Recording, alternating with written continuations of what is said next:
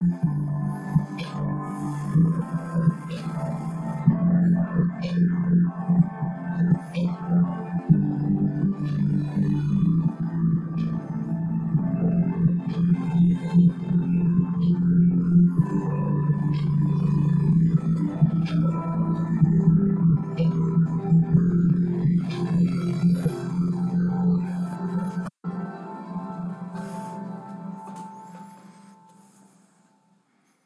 good morning. Welcome to Family Church. Some of you are thinking, you know what? I knew it. My dad was right all along. The church, the pastor only cares about your money.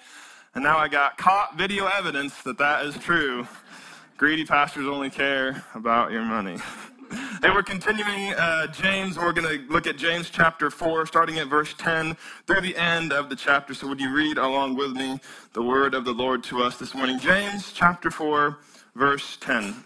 Humble yourselves before the Lord, and he will lift you up. Brothers and sisters, do not slander one another. Anyone who speaks against a brother or sister or judges them speaks against the law and judges it. When you judge the law, you are not keeping it, but sitting in judgment on it. There is only one lawgiver and judge, the one who is able to save and destroy. But you, who are you to judge your neighbor? Now listen, you who say today or tomorrow we will go to this or that city, spend a year there, carry on business, and make money, Why, you do not even know what will happen tomorrow. What is your life? What is your life? You are a mist that appears for a little while and then vanishes. Instead, you ought to say, If it is the Lord's will, we will live and do this or that. As it is, you boast in your arrogant schemes like you're in control. All such boasting is evil. If anyone then knows the good they ought to do and doesn't do it, it is a sin for them. And even though we, uh, we read it, I want to look at James 4, verse 1. The, the thesis statement for James chapter 4 is found in the first verse, so I want to read that uh, again, and that is James 4, verse 1. What causes fights and quarrels among you? Don't they come from your desires that battle within you? James is saying there's things that we want uh, there's our, our, flesh, and there's things that can uh, rise up inside of us, and they can drag us away, these desires that we have, causing all types of envy and, and jealousy and bitterness and comparison and quarrels that are toxic to the family of God, that are toxic to our relationships with others. We're going to need God's, God's help with this one, so let's pray real quick. Heavenly Father, we thank you for these minutes and moments that we share. Lord, would you speak to us? Would you, would you give us wisdom to know what to do and, and, and courage to do it? We fix our eyes on you. And we say, Thank you for your presence. May the words of our mouth and the meditation of our heart be pleasing in your sight. In Jesus' name we pray. Amen. Uh, how good are you at not getting what you want? How good are you at not getting what you want?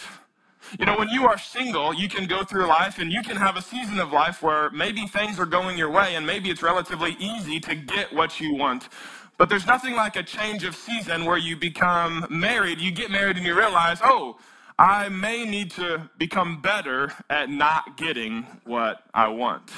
I asked my wife Lauren this week a question, and it turned out to be a dangerous question. I said, Lauren, can you think of a time where I didn't get what I wanted and I pouted about it or made life difficult for you? And she literally laughed out loud and she said, How could I possibly think of one story when there are thousands that are coming to mind? And then she said, Oh, I know, when we went shopping for the Toyota. So it was right after we got married uh, that following year. Lauren's car that she had kind of drove as a teenager had broken down, and we needed a new vehicle. And we had two different perspectives on what vehicle we should get.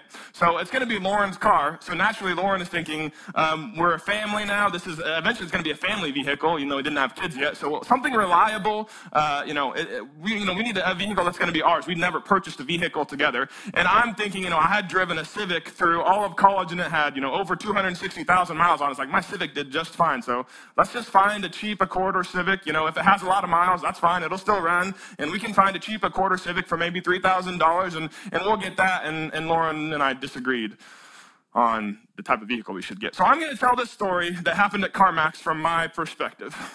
So I finished up parent teacher conferences my first year teaching in Lawrence, Texas. Like, hey, I'm at CarMax looking at vehicles. Will you come meet me here? So I've had this long day of work and I just want to go home and relax, but I'm going to go to CarMax and meet Lauren. And, and as soon as I walk in, I can tell that Lauren has been deceived by the con man salesman who has hoodwinked her into thinking that this vehicle is the one for her. And so I have to come in and rescue and save the day and politely tell this uh, gentleman, uh, no, we're not going to fall for the scheme here. And, uh, you know, CarMax, they have that no haggle pricing, which is another way of saying you're not getting a discount, we're going to rip you off. So we were going over the terms of this. You know, here's the price of the vehicle, here's the financing, this is what it's going to look like. And I pull out my phone. And I don't know if anyone else does this, but when I'm trying to get my way, I'm going to get people on my side.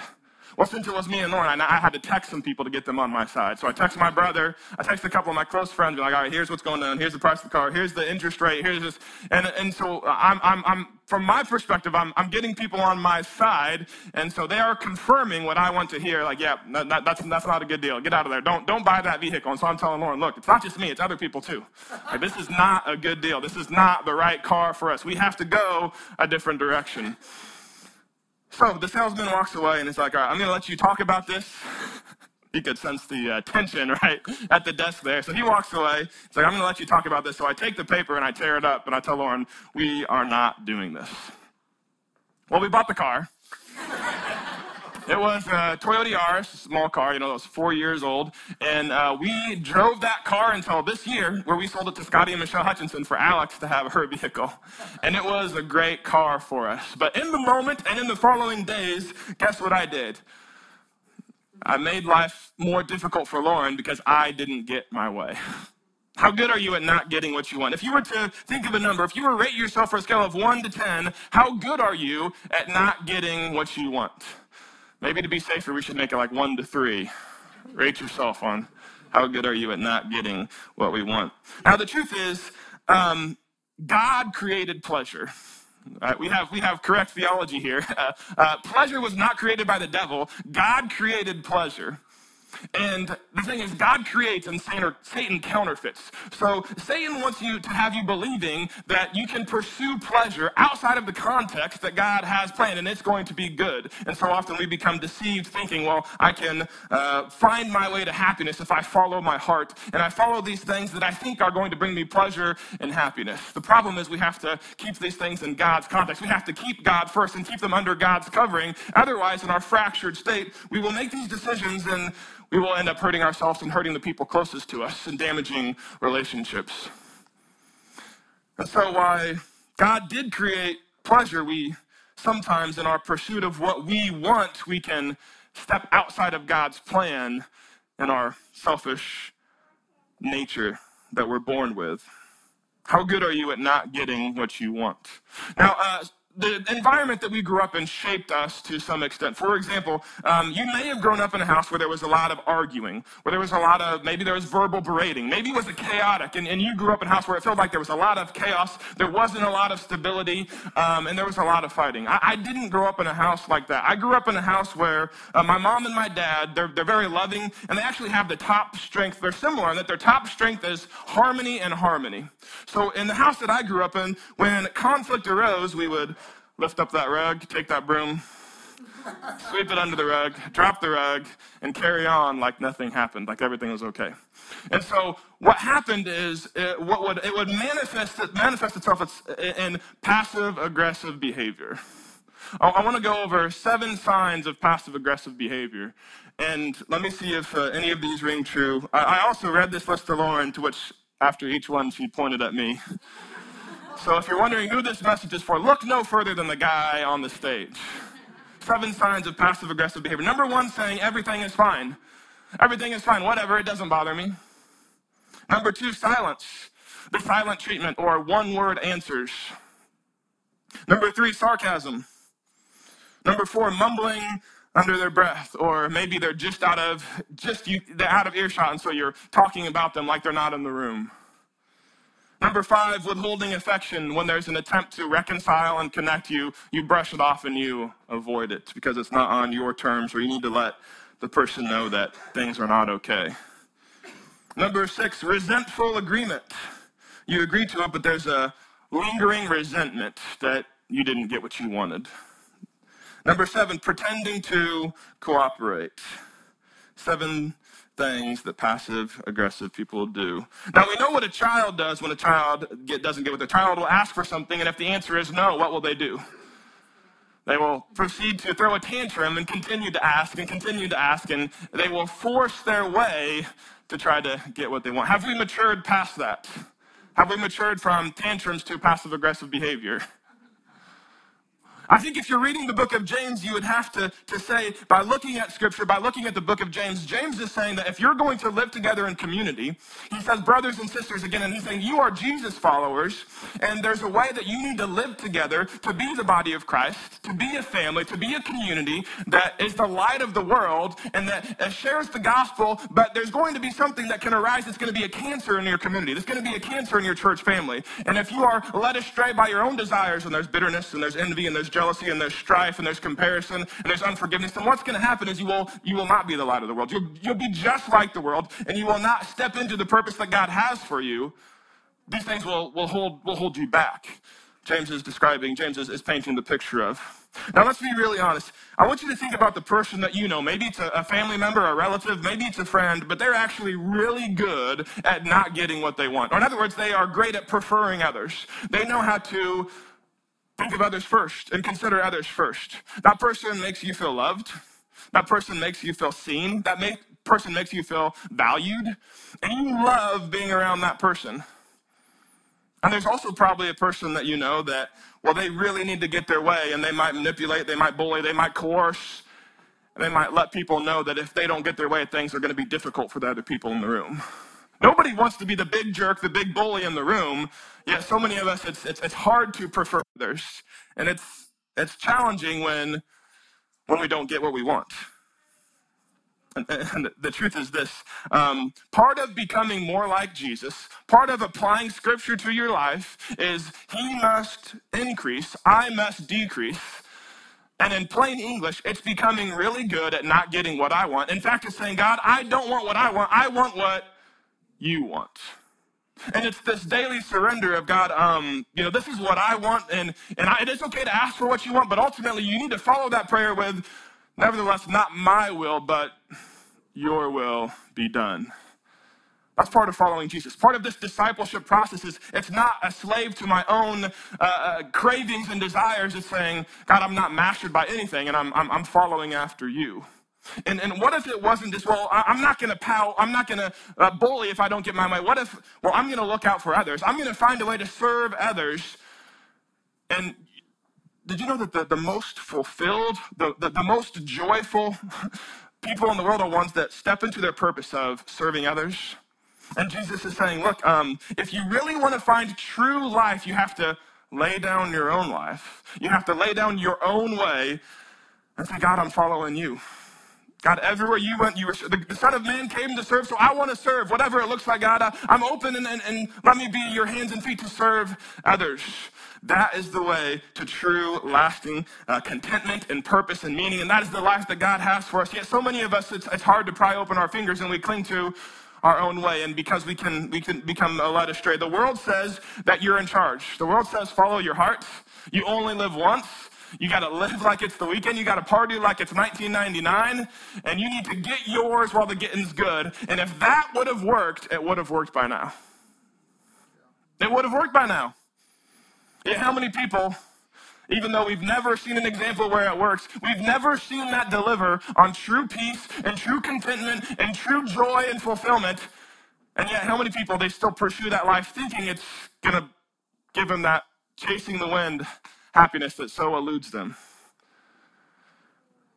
No, it never has delivered and it, and it never will. So instead of saying it's my way, it's my truth, and it's my life, we, we have to say it's, it's, it's his way. Jesus is the way, the truth, and the life. And we have to practice that daily surrender to say, God, I'm following you. God, if it, I, I want what you want.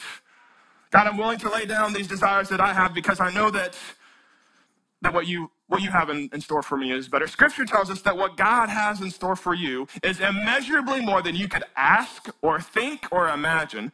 So I don't know what you think about the life God has planned for you. If you think it's really good, Scripture says it's even better than you could imagine.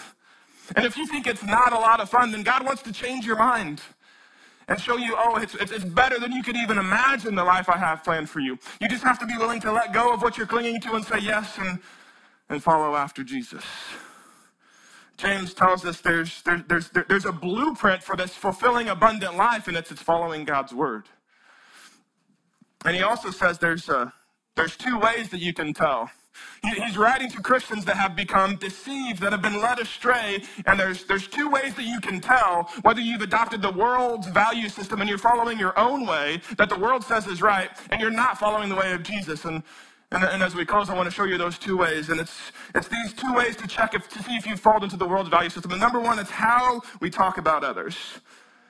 James talks about the, the way that we talk about others, the words that we use about others. And, and number two, it's how we plan for the future. How we plan for the future. Do you see it in the text? Let's read James 4.11. Brothers and sisters, do not slander one another. That's talking bad and evil about someone behind their back. Anyone who judges, or anyone who speaks against a brother or sister, or judges them, speaks against the law and judges it. When you judge the law, you are not keeping it, but sitting in judgment on it. Which is to say, if you judge someone, what you're really saying it's really wicked because you are saying God is not an accurate judge. I'm going to replace God on the, on the throne of judgment and I'm going to be the judge and I'm going to determine. That's a pretty dangerous place to be. Uh, to, to, to, be. And you're saying, even though I've received grace, um, I don't think that, that that same grace should be extended to you. When we become the judge, it's going to speak evil and condescending of another brother or sister in Christ. Judge, the, the, the, the, judgment that James is talking about is, is one of, of slandering and talking bad about. And this is the first giveaway, James said, that the ways you will know if you've adopted the world's value system over the kingdom of heaven and what God has planned for his people that he, that he loved, that he died for, and that he filled with his spirit to be the light of the world, to change the world, to bring heaven to earth. And we'll find ourselves, if we follow Jesus for a long time, some people, they find themselves saying, oh, I'm pretty godly, and so I can make a, I, I don't even think that person is really a believer. And did you see all the things that they are doing? I, I'm not even sure, I don't think they're really saved. Like, what, what are we doing when we say these things? Like, whoa, when did God come off the throne as the judge and, and, we, and he appointed us to be the judge? And James is saying this is a, this is a sinister route that we can go down. And it's only evil. It, it, it cannot be found in God's people. It will be toxic to the family of God if we go down this route. Verse 12 there is only one lawgiver and judge. There's only one. There's only one who is able to save and to destroy. But you, who are you? Do you see the tone James put in there? Who are you to judge your neighbor? What gives you the right? This attitude is rooted in that envy, that jealousy, that bitterness, that comparison, that selfishness that is a cancer to a family. Let, let, me tell you what family church is all about. Family church is not all about a Sunday morning service. Now, Sunday morning services are powerful. They're amazing. We, we get to come together. We get to welcome people into the family that come to church uh, for the first time that are coming back to God. We get to be the light of the world. We get to, with open arms, say, hey, come and see. Come as you are. And we get to worship together and we get to, to, to, to sit under the, the teaching of God, and we get to encourage one another. And Sunday morning services are amazing, but ultimately, we're not just about a Sunday morning service. It's not about, I'm not a professional speaker. It's, it's not about a, a, a speech, or it's about a community. It's about a family. God has always designed His church to be a community, a group of people that become like a family, the body of Christ, that do life together, that encourage one another on their faith journey, that are the light of the world, and that reach out to a broken and hurting world. And James is saying if, uh, if you let these things come into your community, you will never step into the, the, the true plan and purpose. The church in the past that changed the world, and, and that's God's plan for it to do it the same today. But there are barriers, and one of the barriers is this, this bitterness, the envy, the, the, the jealousy, the strife, the, the slandering that will, will come in between God and the plan and purpose that He has for us. I love what Dr. Billy Graham said. Dr. Billy Graham lived until he was 99 years old. And for decades, he preached the gospel. And he lived an exemplary life of what it looks like to follow Jesus and be a leader in his church. And Billy Graham famously said this. He said, It is God's job. It's the, sorry, it's the Holy Spirit's job to convict. It's God's job to judge, and my job is to love. Have you ever seen a Christian that skips the loving part and they went straight to the judging and the conviction part? Because it's really hard to judge, or it's really hard to love, and sometimes it's easy to judge and to convict. What if we just focused on the love part? And Jesus said, they will know that you're a. They will know if you're my people by your love. What if we really focused on the love part? And we didn't skip over the love part and go to the, and we just said, I'm, I'm gonna, I'm gonna be the loving part. I'm gonna find a way to, to, to speak with compassion and, and, and care and consideration and kindness and, and, and offer hospitality to the best that I can and turn the other cheek the best that I can and not do, and not repay evil with evil, but repay evil with good. What if we, what if we focused on the love? And see, so many people, the reason they won't come to church is because they believe that the church is about the conviction part. And they think, well, I can't go to church because I know the church people and I know what church people are like. And they're going to judge me for the stuff I've been cut up in, the stuff that I'm doing. And what if we were a community that says we're, we're not about the judgment, we're not about the, the, the conviction, and we're certainly not about the condemnation. We're about the loving part. And we know that as we introduce them to the Word of God, Oh, God's, God, God's going to reveal the truth to them. But it's his kindness that leads us to re- repentance. They're, they're, you need with the kindness. That's what it looks like to be full of grace and full of truth. No, we're not, we're, we're not forgetting the truth. No, the truth is there. We're going to stand by the truth. We're going to live by the truth, but we're also going to know that it's our job to love. And we're not going to skip over that part. What would it look like if we just said, we're not, we're not going to talk, we're not going to talk bad about people? We're not going to slander like that.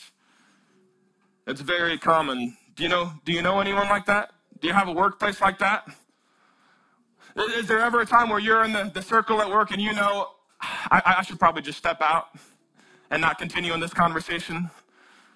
Where someone's just getting beat up?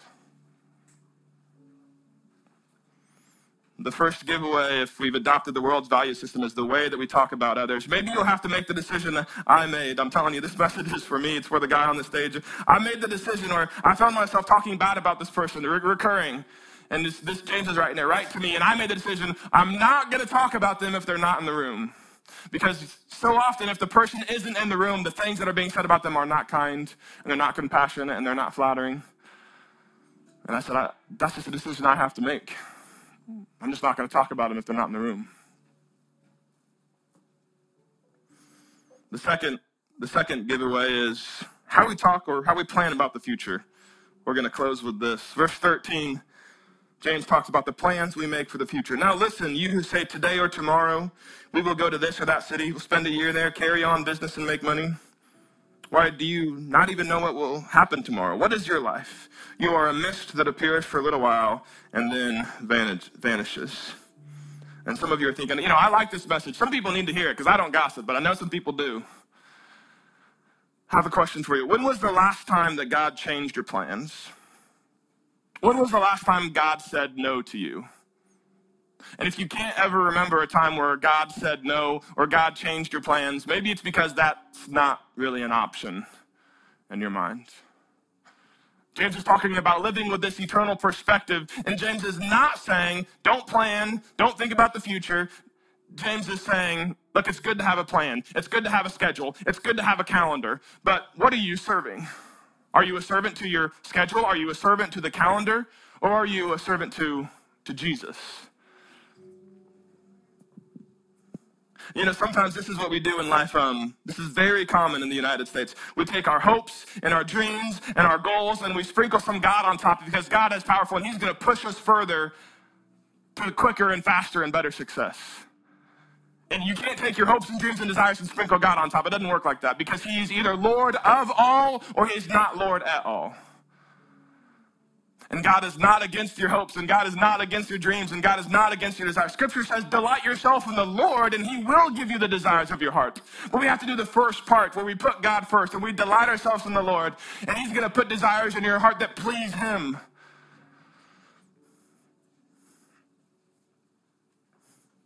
What do our plans look like before God? You know, when we make our plans and we hand them to God, it's kind of like when your kid makes you a picture and they hand you the picture and you're thinking,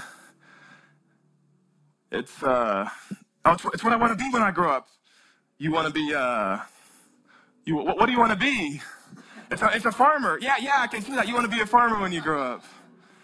Our, our, our precious plans to God are, are like the picture that our kid draws. God loves our plans. We love the picture our kids give us. But, but who are you serving and who's in control? we're, we're not called to live a life where our five year plan comes true. Success isn't, I'm exactly where I thought I would be in 20 years. That's not success.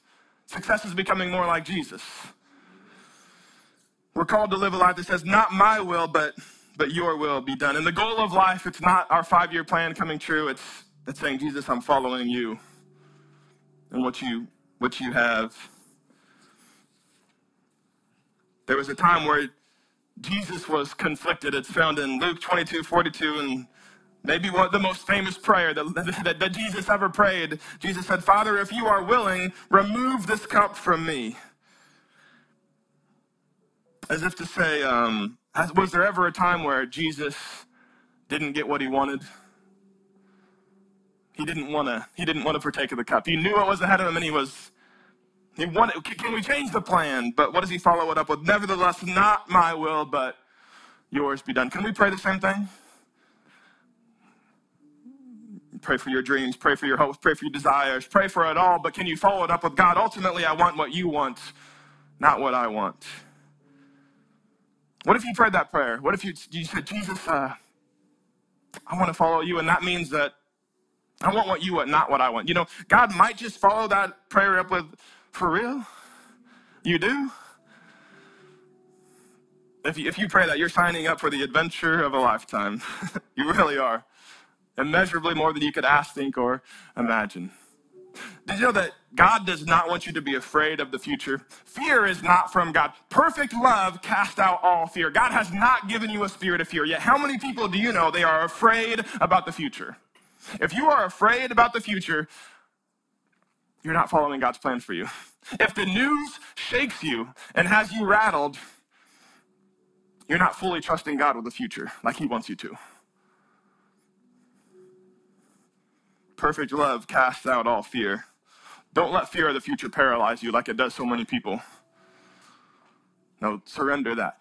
The area where you need to surrender. You know what's going to happen? You, I know you're clinging to it. And it's, it's so hard to let it go. It was so hard for, for, for me. It's a daily surrender. When you decide to surrender and let it go, you know what God's going to do? His peace, His Spirit's going to flood to that area. And like you haven't experienced before, you're going to experience His peace. And it doesn't mean you have to walk out a journey, and it doesn't mean that everything's easy, but it does mean that He's right there with you. Never does He forsake you, and He's going to give you His peace and His comfort along the way. We're going to finish with this. I love what Paul is talking about his plans and his future in 1 Corinthians chapter 16. And I love how Paul describes his plans and his future.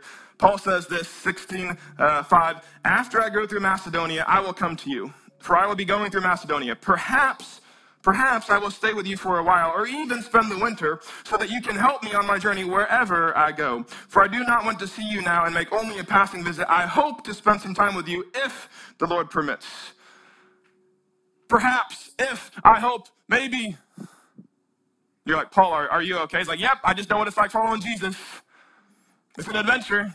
I'm not sure what, what, what the future looks like. No man knows. Only God knows the future. Man plans his way, but the Lord directs his steps.